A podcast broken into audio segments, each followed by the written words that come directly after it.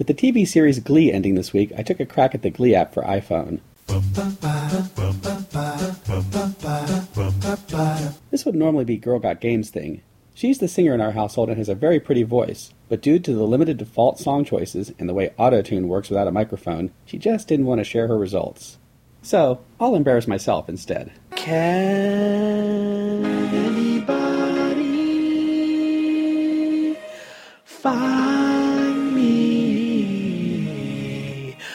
somebody to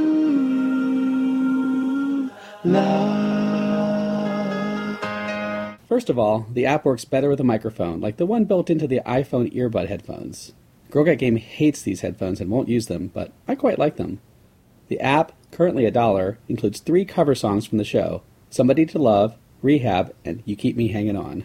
It's sort of like singing in Rock Band, complete with lyrics and vocal guide, but with the addition of autotune to help you sound somewhat better. I spent all my years believing you, but I just can't get no relief. Lord, somebody, somebody, can anybody find me somebody to love?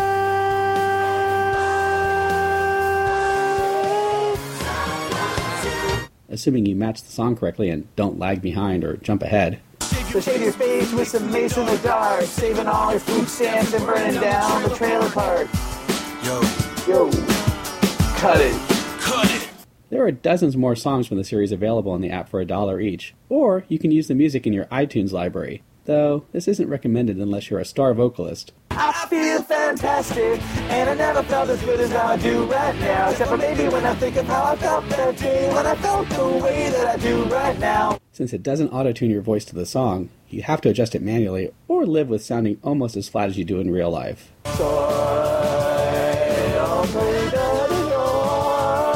I'm really flat here, so why don't you kill me? You can also listen to shared songs from other Gleeks around the world and even add your voice to them.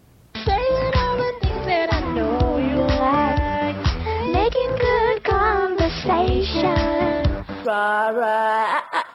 Ruma Ruma Gaga ooh la la, Want ooh that romance. And you want it, and you got it.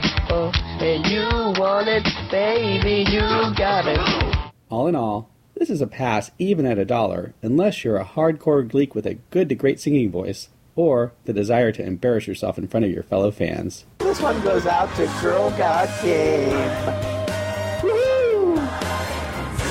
Auto tune for the win. Somebody to